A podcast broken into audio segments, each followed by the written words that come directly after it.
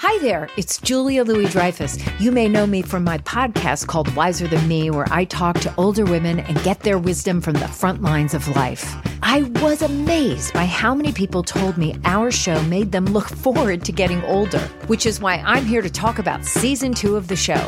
Sally Field, Billie Jean King, Beverly Johnson, Ina Garten, Bonnie Raitt, just to name a few.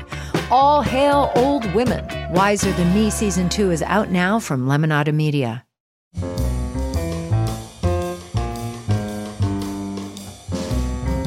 This is Merriam Webster's Word of the Day for Saturday, November 3rd. Brought to you by Merriam Webster's Collegiate Dictionary, 11th edition. Available from your favorite bookstore or online at www.merriam-webster.com. The word of the day for November 3rd is guerdon, spelled G U E R D O N. Guerdon is a noun that means reward or recompense. Here's the word used in a sentence from Herman Wouk's The Winds of War. This early promotion was his guerdon for a quarter of a century of getting things done. Guerdon dates back to the 1300s when Geoffrey Chaucer used it in his translation of The Romance of the Rose from about 1366. He translated it from medieval French. In uh, Chaucer's Middle English, it would have sounded something like this he quite him veil his guerdondere, meaning in modern English, he fully requited or paid his reward to him there.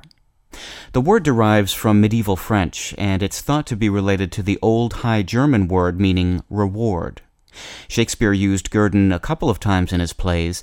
In Love's Labour's Lost, for example, Berowne, attendant to King Ferdinand, sends the clown Costard to deliver a letter to Rosaline, an attendant to the Princess of France, handing him a shilling with the line, There's thy guerdon, go.